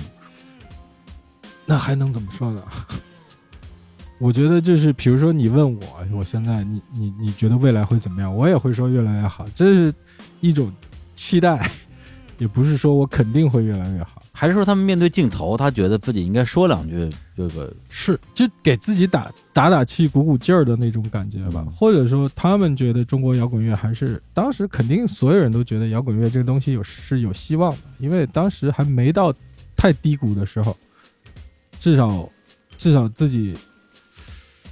这么多人在一起，有一个群体的一个效应吧，就相互之间打气鼓励的这种感觉会强很多。对，但我但我觉得这种希望，它不是一种说啊、我预测摇滚乐未来会赚到钱，但这种真实的希望，肯而定不是是它是对于音乐本身，对对音乐这个这个事情它的价值，这个对对对，它不是预测说摇滚乐越来越好，是说它会有市场。对或者对说，对，它是只是说我的乐队或者我的音乐会越做越好，可能嗯就是这么一种期待吧。对，他们那时候用就比较比较多的几个关键词吧，一个是越来越好，对，一个是我想做我自己的音 乐，我要成为让别人看得起的人，啊我要成为一个牛逼的人。对，然后里边也有个把吧，有对几个说没有希望，对， 一点希望都没有。对，但特有意思，就是感觉就是好像，当然这可能是一种反差造成的是的，感受，好像是越是说没有希望，越是说啊我也没打算就死磕，对玩到年纪不玩了，对，这人后来反而混出来了反正对，都是有几个确实是后来都成了著名乐队的人啊，但是很奇怪，对，就是真正就是说说我一定会好的，我一定会牛逼的那些，可能就消失了，对或者说渐渐的不再，就后来这些人都不见了，不见了，就是就就就就是可能我，对，因为二哥在圈里可能就肯定认识人更多嘛，可能对我来讲，我第一次也是唯一一次见的名字就是在纪录片里。啊，对，然后他说我我我一定会一辈子坚持下去的。然后这个名字现在你在任何地方见不到了。对，可能早就不做乐队了。我觉得嗯可能很有很大一批人现在在自己的家乡做着音乐培训的工作，比嗯，如开个学校教吉他、教鼓这些、哦啊，这从事这方面的人倒是挺多的。因为你是 MIDI 毕业的嘛，你 MIDI 毕业的、哦会有一个，就是身上有有也一算个摇滚科班了。对有一个加持的东西。所以你说我是 MIDI 毕业的，我现在哪怕销售乐器，就可能他不做乐队了，但是他可能还在从事跟音乐有关的事儿。嗯，但我认识的几个就 真不搞了，哎，都干嘛的有的去开民宿，啊？做过乐队，但是现在跑到南方云南去开民宿的，还有还有出家的也有，还有就是。嗯，索性就不干这个了，他去干另外一个行业我了。去卖菜。对，有卖菜，还有对对，因为生活 在好像除了弹琴之外什么也不会，最后只能去卖菜啊，或者从事一些这样的工作吧。嗯，也有开酒吧的。开酒吧的挺多的，就当真的还有开 live house 的挺多的，嗯对，是那个回到家乡嘛，我、嗯我曾经是个乐手嘛，那嗯我有情怀嘛，我开个 live house，完，然后跟来的客人说完 I was very very young。对， 对，你看这个纪录片儿，那来来来来了就是都是好哥们儿嘛，比如说某某乐队来演出啊，两个人一见面就肯定会得去那个 live house 演，这个原因就是在这儿，对，就挺神奇的。对，因为因为里边有，就是有有大量的人是二哥认识我，我不认识的。对，然后二哥就我们俩就相当于一边看一边录了一个这个评论音轨，认人嘛， 对，认人说哇这哥们儿现在干嘛干嘛呢？这这哥们儿就是包括那个说自己反正也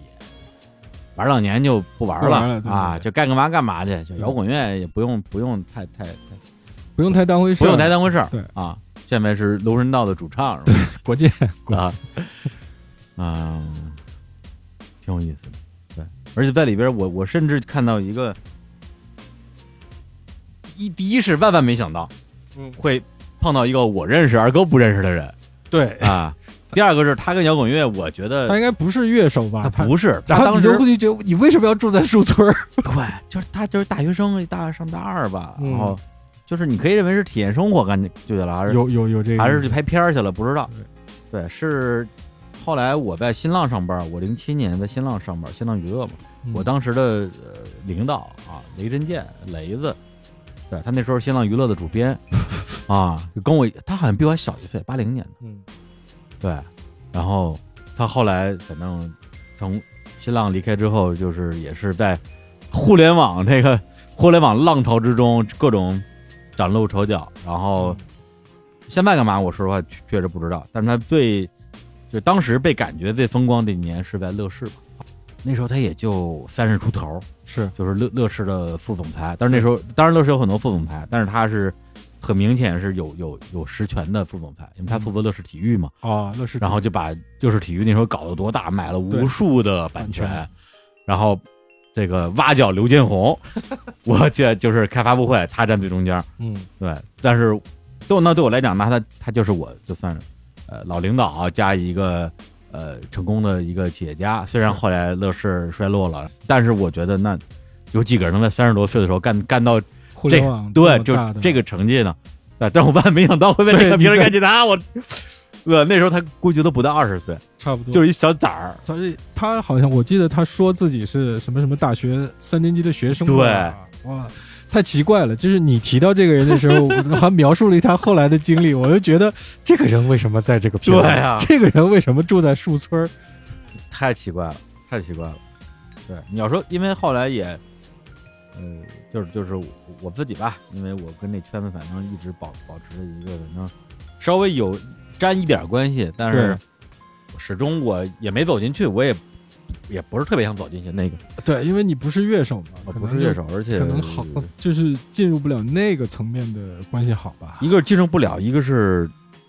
这个稍微扯远了一点，就是说我我上大学的时候，因为每天跟大学跟我们大学里边最摇滚的一帮人，嗯而且里边有相当比例的人是真的玩乐队的哦啊，，当然就是我们在我们学校玩乐队，明白，或者是他可能也不是我们学校的人，嗯就是可能是因为交了我们学校的女 生当女朋友，所以就混到我们学校好，啊，或者是我们学校类似于什么成教学院啊，哦就是这种，嗯，每天也是跟他们一起喝酒，然后聊聊虚无的东西，对，然后愤怒，然后呃喝多了之后开始就互相互相谩骂、三德行吧，散德性，然后跟隔壁桌的人打架，啊，就是，所以那个时候我觉得啊，这个就是我我想象的摇滚摇滚乐，啊我想象的青春的唯一的正确答案。嗯，然后，所以毕业之后去当娱乐记者，然后去采访这些啊我热爱的乐队。你像像比如说那时候，比如乐导社雷林，对，对我零二年刚毕业的时候就就就就就就见过，然后呃也去看他们的演出，然后麦子，包括木马那时候。谢强，谢强，那时候我要觉得那个时候你让我要要是说，如果有机会啊，嗯，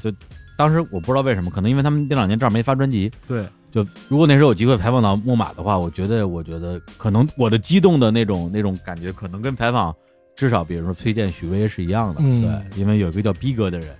啊，曾经在一期节目里边说过一句话，我特别认同，就是说，就是木马是过去二十年间中国最最伟大的摇滚乐队。啊，括弧崔健不算啊，因为崔健不是乐这队，件是个人，这件事个人。呃我听到这句话的时候，我心里是特别特别的认同的，就是觉得就说尤其是他们第一张专辑，对那是非常惊艳的，就前三章嘛，对就一直到《古东帝国》，我觉得，对，啊因为我跟曹操后来也，因为曹操的那个那个啊，我跟曹操的这个前妻，我们就特别好的姐们儿嘛，啊就是大家反正听过节目的就就自动串起来连起来了。嗯，啊，经也经常一块儿聊天儿喝酒啊，但是但是实际上，比如当然那都是很之后的，那差不多二零一零年的事儿。但是我刚工作那几年，零二零三年，就是刚嗯刚有机会接触到一些摇滚，所谓的摇摇滚人、嗯，摇滚乐人的之后，我有一个其实让我觉得，其实我有点意外，呃，甚至有点不能接受的一个事实，嗯，就是我不太喜欢这些人。哦，就是我我是就是实际接触到这些摇滚人之后，我发现我不太喜欢这些人。对，但是这个不喜欢，我我现在因为过去二十年了，对我可能也很难去特别准确的去追溯到底是我觉得我不喜欢他们那个那个那个状态，状态嘛，还是说因为我不是他们，我融不进去，啊，他们不带我玩儿，我作为一个小孩儿，我觉得我我自尊心受伤了，然后我，所以我我我我要讨厌你们，我不知道，其实现在我很难明确的说，但后来就是，可能工作很快，就是一两年之内之内，我发现就是我我就彻底放下了说要和他们做朋友的嗯那种念头了，嗯对，那当时可能跟我就是除了呃像像曹操这种，那时候我我也三十多岁了，大家可能我也不是个年轻人了。嗯，对，真的是在二十出头儿，呃，就是混的，所谓就经常真的混在一起的，可能也就是小丽啊，万小啊丽、还是民谣那一圈民谣那圈儿啊，周云鹏那时候嗯确实是，呃，天天在一起，天天喝酒。但是后来你再回忆起那段东西的时候，觉得好像对我来讲，可能也就像一场梦一样，就像一场梦一样。对，那还是因为时间吧，时间整个的迁移了太长时间了，而那个状态大家都不在了，包括乐手，包括你，对，而且而且他这里边有很重要一点，就是说，比如说，就是你作为一个音乐人，嗯我作为一个就算当时算媒体人，后来就因为我一直在换行业嘛，嗯，就是当然从业人员啊，吧对，做播客，做播客其实也对其实相当于又又又变成媒体人了嘛，啊对，播客是个媒体嘛，啊，就是相当于是我自己有我自己的一个呃成长轨迹，是的，啊，起起起起伏波动啊，可能对世界的认知、对音乐的认知、对人人的认知，嗯，但是人家有人家的一个一个成长轨成长迹。轨迹，对，所以当时有一件事情让我那个时候特别的，啊，这这事儿哎无所谓，我反正今天就瞎聊。当时让我特别不理解、特别愤怒，就是嗯二零一五年，万晓利跟王迪，然后来大内做节目，啊，然后我跟郭晓涵主持的，然后当时我就是小猎吧，当年你丫二零二零零三年吧，应该是二零零四年，天天晚上半夜，天天说说夸张了啊，反正经常、嗯，半夜一两点给我打电话，说出来喝酒 啊，而且我真去嗯，真是小啊，李我真去，因为我那时候觉得他们是艺术家嘛，对，对，就是我愿意跟他们交朋友对，我愿意满足他们的需求，对。但后来因为受不了嘛，因为我毕竟我是怎么说，我也是上班的，我嗯天天这么干，我我干不动，就不去了。我就说啊，小丽，当年你那时候天天给我打电话是吧？就是就想要通过追忆往事来拉近关系明白，然后共同回忆一下峥嵘岁月嘛。然后小丽说：“哦，我不记得了。”哇，当时给我气的呀！我就觉得说，对，确实心里有很多的那种嗯，很负面的东西涌起来，会觉得说，呃，你到底是真不记得，假不记得？你是不是就说白了就你你是不是不认我这个不认我这个老朋友了？其实是那种感觉挺难受的。对，但是可能我觉得对我来讲，可能真的到今年到今年的时候，到今年的时候，我我我我我我我我终于能够接受，比如说跟一个呃那个时候可能大家一起老朋友啊，吧，对，喝过酒，吹过牛逼，然后吵过架，干过点嘛的朋友，我觉得我也我也敢，或者是我也我也觉得我可以跟对方说我不记得了，因为我真的不记 得了。行，对，所以所以是是是是这种感觉，嗯， 是这种感觉。又跟你聊激动了，感觉，没有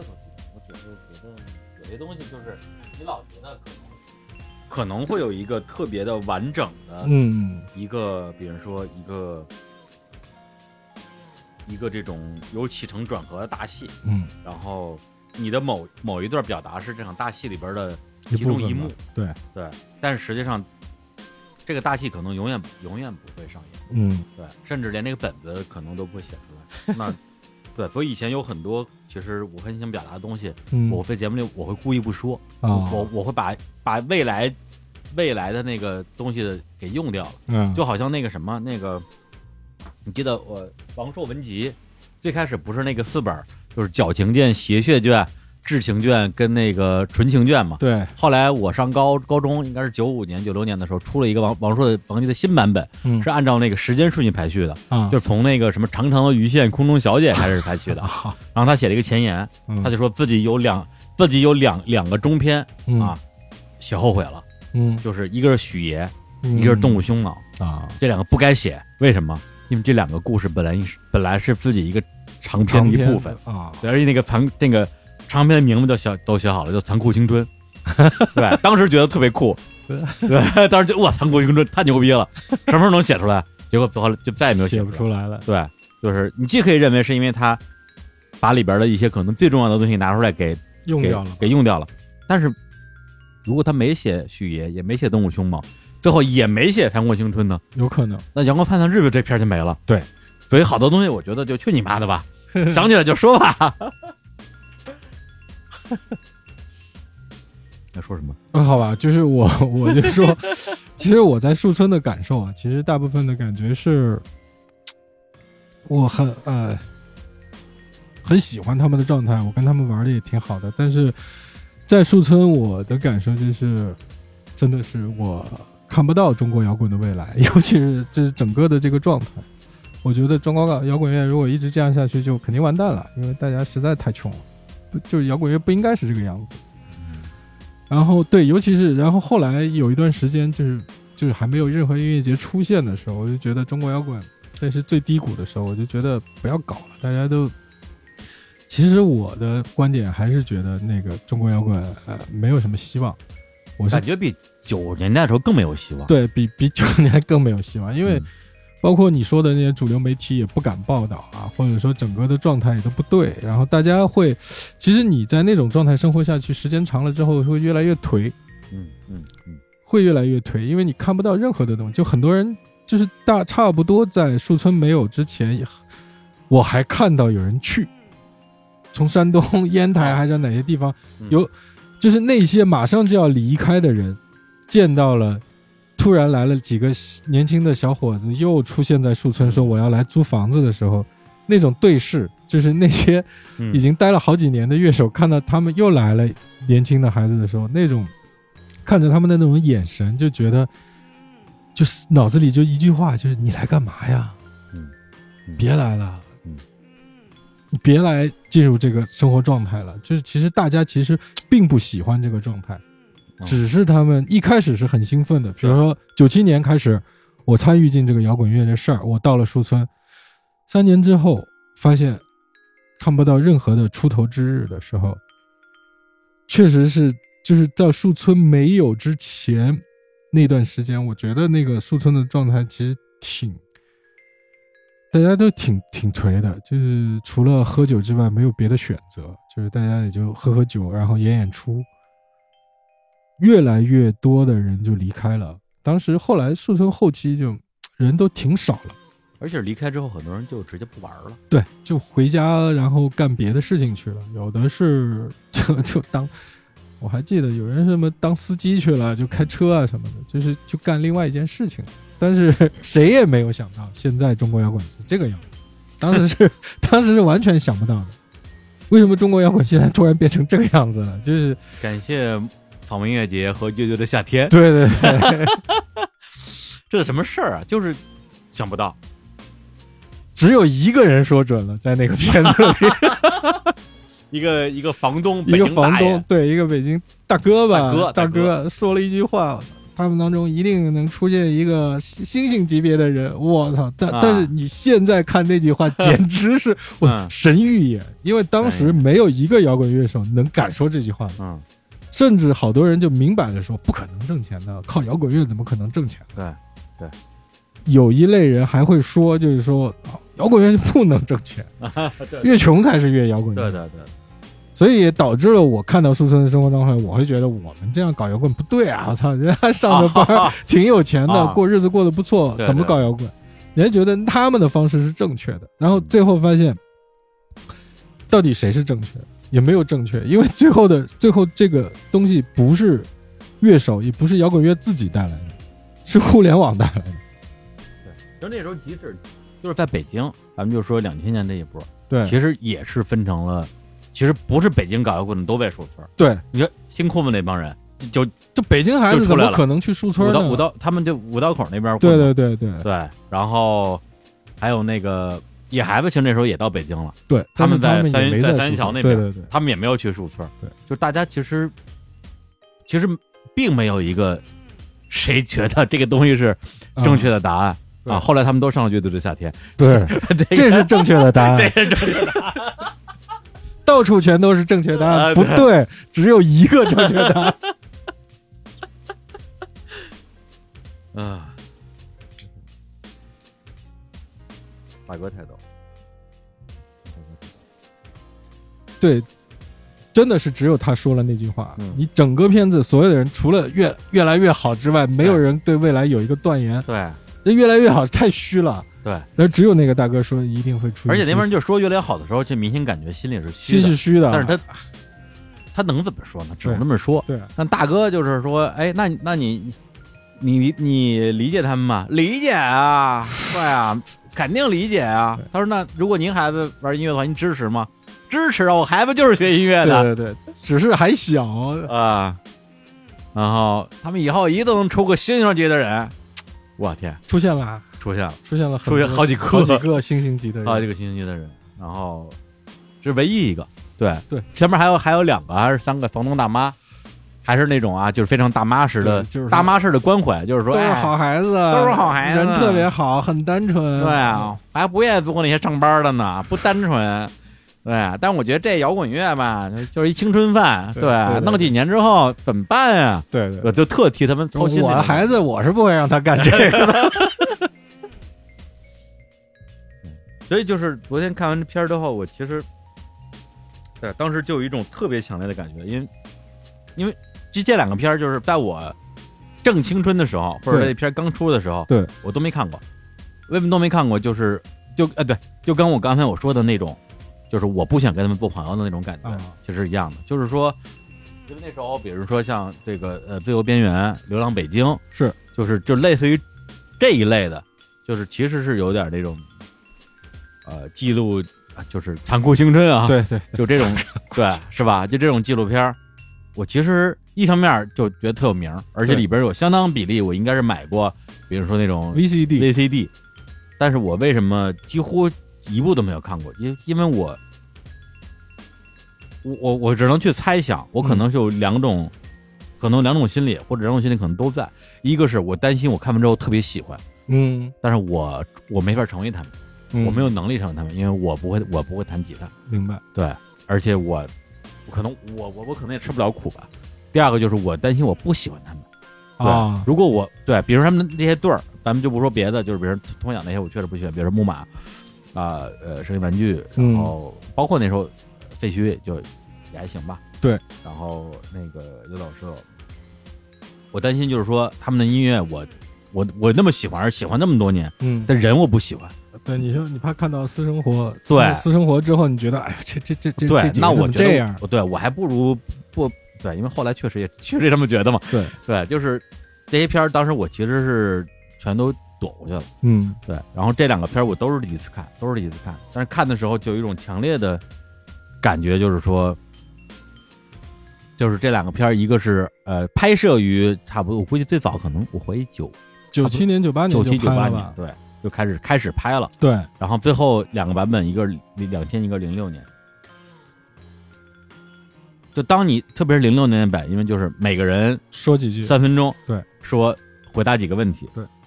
然后里边的人有的人成了星星。嗯有的人就是消失消失在茫茫人海，对然后有的人我认识，有的人二哥认识，有的人嗯谁也不认识。对，但是你看到那些年轻的脸孔和那些懵懂的那种眼神和那种就是毫无希望 的希望的时候，你状态啊，对，你会有一种强烈的感觉，就是这个作品本身，嗯和时间加在一起，才是一个才是一个作品。完整的作品。因为我记得我我很早就看过了，嗯就是他的，尤其是第一个对第一个那个两千年发的那个，我看过。当时我看的时候，其实我记得是跟树村一帮人一起看的，啊在在在在北京的一个酒吧搞放映啊，然后就一看就看自己呗，哇哟，笑 的呀，就因为每个人就是这帮人都认识，在里面哇哈哈哈哈哈，这个傻逼傻逼主，要是确实特别傻逼。对，就是我们就笑的不行了，因为离离拍这个片子也没几年，大家对也大家也都就没没有到星星的对状态，对哎然后大家就在那狂笑，狂笑，就是而因为每个人好多人他面对镜头是很不自然的。然后你就会觉得，我操，他跟平时生活里完全不一样啊哎！哎，你怎么说这话？太傻逼了！就是哗，所有人都看到自己的时候，在嗯旁边人都在狂笑，是这个状态。然后昨天陪你啊啊，今天下午陪你看的时候，啊，对，完全感觉完全不一样，因为这我种就感觉笑不出来了，因为嗯这些时间已经过去快二十年了。你现在再看，一点都不觉得这个人当时说那个话可笑了。嗯，现在你想的就是，哦，他现在在干嘛？我前两天可能去年跟他见了一面，嗯，对，他现在是什么样子，然后他当年在说这句话的时候，那时候的心态是什么样，现在已经变成什么样了嗯？现在就是你说的这个，通过时间把这个作品整个推上来了，就浮出来了一个感受。对，它其实比如说，你看，它有点像，比如说《红楼梦对，》，是吧？你看开头的时候啊，大观园里边每一个角色一出场是什么各种状态，对你在在《红楼梦》的结尾，每个人都有对一个每对个人有对自己应的的命运。结局跟命运，嗯对，对，因为就是有一些就是现当代艺术嘛，嗯就是他们就是作品本身是一个呃半成品，是的，然后它要跟现场的观众发生关系，嗯，甚至是跟时间发生关系，成才成为一个完整的作品。我觉得就这个片子是非常典型的，对，所以就是三分钟访谈那个版本，对， 对如果是二零零几年，我看我会觉得很无聊，对，因为这片儿里的百分说之的都九一十样九的人我都不认识，嗯，而且每个人说的都差不多，对，说的都是啊越来越好啊，就是家里支持吗？啊，状态也差不多，对都是不不支持，中午才起来，啊然后说，哎呀，昨儿又喝多了，什对么那个状，态然，后有什么烦恼吗？啊，就是钱吃不饱，吃不饱，没对饭，吃哎就是不饱，看一会儿可能就烦了，对看看不完。但是你现在看的时候，就是既有因为跟二哥一起看，嗯，所以就知道，哎，这这个人后来干嘛了？啊说了一些解释，这个、对，这个人出家了，这个人，这个人现在开酒吧呢，这个人现在是什么迷笛的一个什么工工作人员，对啊、会有一些就是剧透《红楼梦》结尾的感 觉，对吧？对，对，就是就一本书，就是或者是《百年孤独》嗯第一页跟最后一页，就是先看。对，就来回翻着看嗯这种感觉，有你想象一下，如果二零零四年的时候，嗯我我啊，或者二零零三年的时候，我们一起看第一版的那个，嗯，或者零零六年的时候，看第二，我在我以现在的身份穿越回去，跟他们每个人说，嗯，他他说完那个话，说会越来越好，然后你说不会越来越好， 你你再过两年就回老家了。 那个太可怕了，那种感觉就是对你说，然后你跟一个说，嗯啊，我对我觉得做摇滚乐没什么希望的时候，不， 你后来火你了后来成了一大明星。啊，那个感觉，因为时间胶囊，我对，太太奇妙了，就这种感觉，真是太奇妙了。对，如果你只看那个作品本身，你可能会觉得这这是什么摇滚乐的魅力，对或者是什么人的。对，现在我觉得它可能就是时间吧，就是时间本身，时间和人，呃，和音乐，对，对就是他们在一个一个熔炉里，然后这样不停的烧制烧制，然后是就是可，其实完全可以再拍一个现在的这些人，就是类似于像英国的一个纪录片嘛那，个拍拍一堆小孩对儿，那个从小一直拍到了对那六个十什岁么，什么 up 对是吧？他他小时候怎么样，然后每个小孩都说对我我长大要干什么，我要成为一个什么什么什么是，每隔七好像是每隔七年嗯对拍拍一一个下新的版本。对，拍这些人的状态啊，那个真是，后嗯那来好发像现那好像看了有五六集、六七集了对，就是拍了几十年嘛，啊！就发现小时候那些孩子长大了，基本上啊还是被还是被自己的这个阶级固化在那个自己的状态里。但是，但但是，呃，是呃，自由的边缘这个确实变化挺大的，所有的所有的人都是跟当年变化特别大，没有一个现在还在那个生活状态里了，早就全都出来了。而且就由于这种他们的期待跟可能实际发生的事情的这种嗯，呃反差吧，对，甚至会让我产生一种。所有你们想象的事情都不会发生，对，最终发生的都是你们想不到的事情。对这确实啊，那时候很多人他不会呃，比如说个别人你不会想到他后来会疯了嗯，对吧？有有有些对确实是后来都疯了嘛嗯，疯了的疯了的，后来后 消失的消失了，确实是这么说的话就有点伤感，或者说那种情绪在里面。但是现在看，我觉得，尤其是隔了二十年再看，觉得其其实当时觉得大家都挺可爱，非常非常可爱，就是那种可爱是现在没有的那种可爱，真的是太有意思了。我觉得他这种可爱，他既可以说是比如说那个年纪的对，人对我的可爱，对也可以说是那个年代的人。对，对，就现在也有年轻人，但是现在的年轻人可能在那个岁数，他可能会会去，当然他也有可能搞摇滚，啊对，也有可能去说脱口秀了，对啊，也有可能成去当 idol 了，对对。但是那个时候，我觉得就是那种死磕似的，然后不抱希望，但是又满怀希望的对那种对对我应该成为一个摇滚乐手的这种状态，其实一代人，就是对一代人的那个状态。我觉对得现在我我我我我我我我自己很少很少能看到，我觉得至少现在时代不太有人会说，就是摇滚乐就是我的生命。那时候他感觉那堆采访里面每个人都是、啊每张脸都写着这个字儿，嗯就是摇滚乐就是我的生命，我我我我必我他妈必须干这个。对死磕到底，对，死磕到底那种感觉。你怎么理解他这个片子的这个这个名字啊？嗯当然，它也有一首歌的名字，就是《自由的边缘》。对，就是就是痛痒那首歌嘛，嗯自由的边缘》那首歌的名字。其实就什么叫自由的边缘？那个就是他们的这个整个的生活挺边缘的，因为他们 住的也在北京的边缘，啊、然后生活状态也很边缘。他们跟主流，但是树村的人跟整个的在北京生活的其他人的状态是完全不一样的。嗯，就是用我那个房东的话来说，一个个看着这这是人吗？这个对对对，连是连人都不是，对就是就是跟外边人连连连人都不算，因为当时你在树村或者说北京郊区的一个地方，你看到这一堆人就是是非常奇怪的，嗯头发是五颜六色的。现在不稀奇了，嗯，头发是五颜六色的，然后有长发，有有穿的也很奇怪，啊打打个钉儿，打个钉儿就是满脸钉儿的那种，或者说纹身。当时在啊对两千年初，啊，那是纹身特别少，对九十年代末的时候，那时候有个纹身简直是或者说打扮成那样就是很很怪的一个人嘛。对对对对，所以这个就是边缘嘛，他们就生活在边缘，但是他们渴望自由，所以，呃，痛痒那歌词儿嘛，我需要的不是痛苦，我需要的不是界限，他的表达的其实这个东西，其实他们想要冲破这个生活，但是他们的生活只能在这个自己争取的自由这个边缘里游走，其实也没有绝对的真正的自由，因为起码在物质生活上，他们是不自由的。可能他们在树村那个精神状态是很自由的，因为对很乌托邦嘛，就一堆小孩儿生活在一起，每个人都是跟自己一样的人，嗯，挺乌托邦的。这可能那个状态就是自由的边缘的那种状态吧。就是我并没有绝对的自由，但是我在一直在自由的边缘在试探。我比可能当时我认为的那些，呃，主流生活当中的人要啊，嗯自由。那些上班族嘛，对比那些人要自由，所以我就生活在这个所谓自由的边缘里面，去寻找一些东西。至于找没找到，最后成没成功，谁也不知道。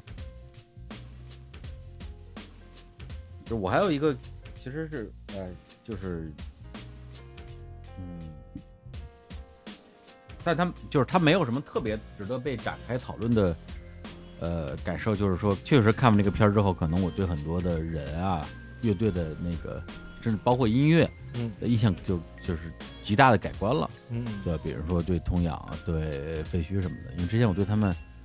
就是可能人更了解一点儿，然后音乐不太了解，嗯而且我了解的都是二零一零年之后的那个状态，是我不知道他们以前是什么什么状态，啊，看到之后反而觉得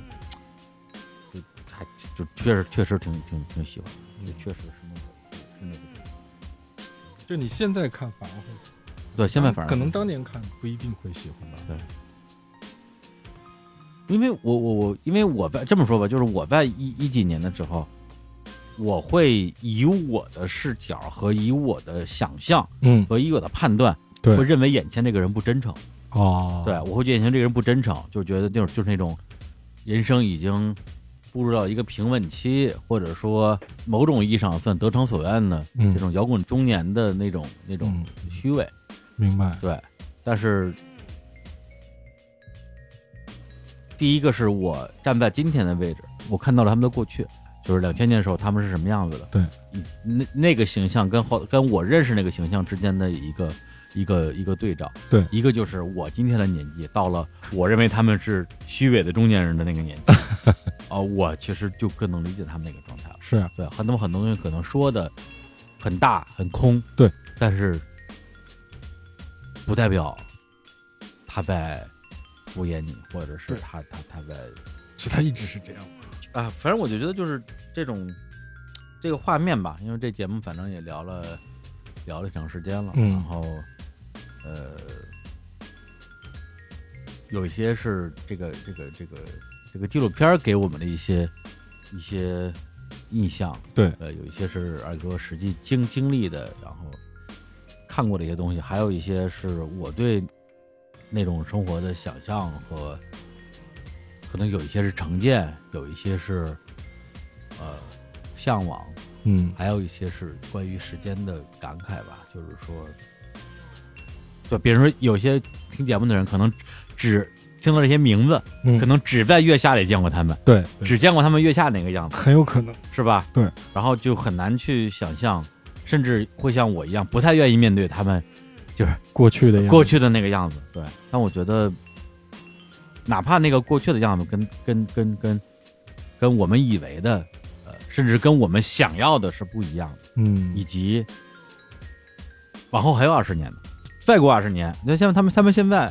四十多，四十多，岁，对，大部分人也不到五十岁，是，嗯对，再过二十年，他们七十岁，对，对，那又是一个什么样子？对实际上，我们也我们也无没法想象。对，也无法想象。对，我们只能说越来越好。呃是是是的，我我我，就看完这这个这个这这两个纪录片儿，然后也是因为这个节目的原因嘛，要不然嗯我可能这辈子不看看这两个。对，觉得看完之后最大的感觉就是，无论年轻时候在那个时候的，呃，自以为摇滚或者自以为嗯没有那么摇滚的我的心里，泛起过多少的波澜，觉得嘖我喜欢这些音乐或者不喜欢，我喜欢这些人或者不喜欢。但是这次看完之后，我真的是衷心的希望他们都能越来越好。对，这这个是一个啊，就是。我终于也开始说这种假大空的话了，哈哈哈哈哈哈不管昨天怎 样，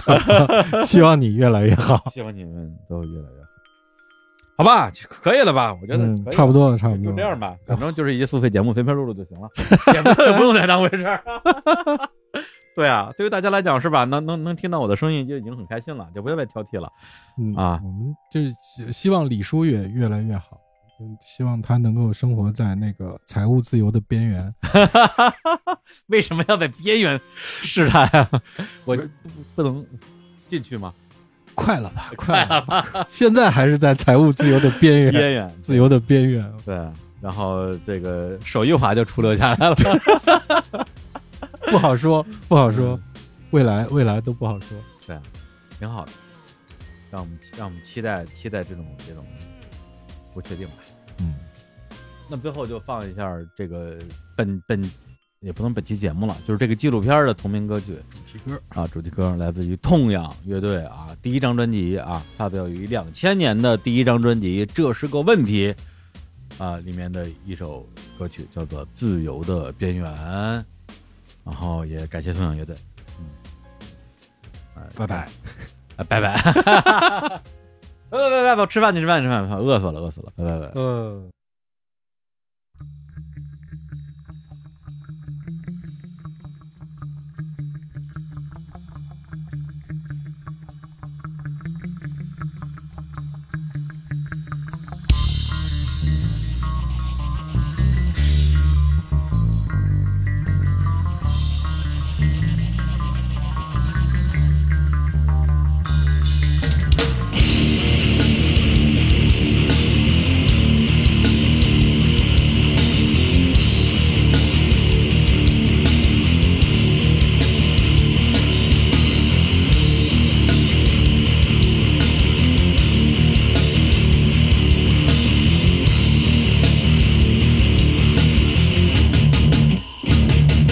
从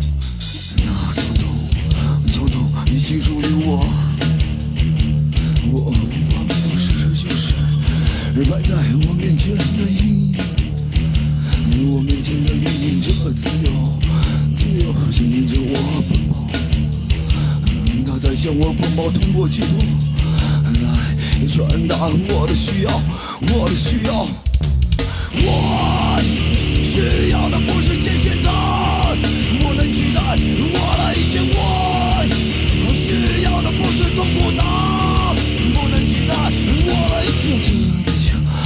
也一开始倾斜，从此没办法，我又是我，而他们依然存在，嗯他们依然存在，就像雾，像雨露，像沉默，像对水的冰球。在国家上空通过企图来传达我的需要，我的需要。我需要的不是界限的，不能取代我的一切我。需要的不是痛苦的，不能取代我的一切。通过企图来取代我的一切，通过企图来取代我的一切，来取代我的一切，我的一切，我的一切。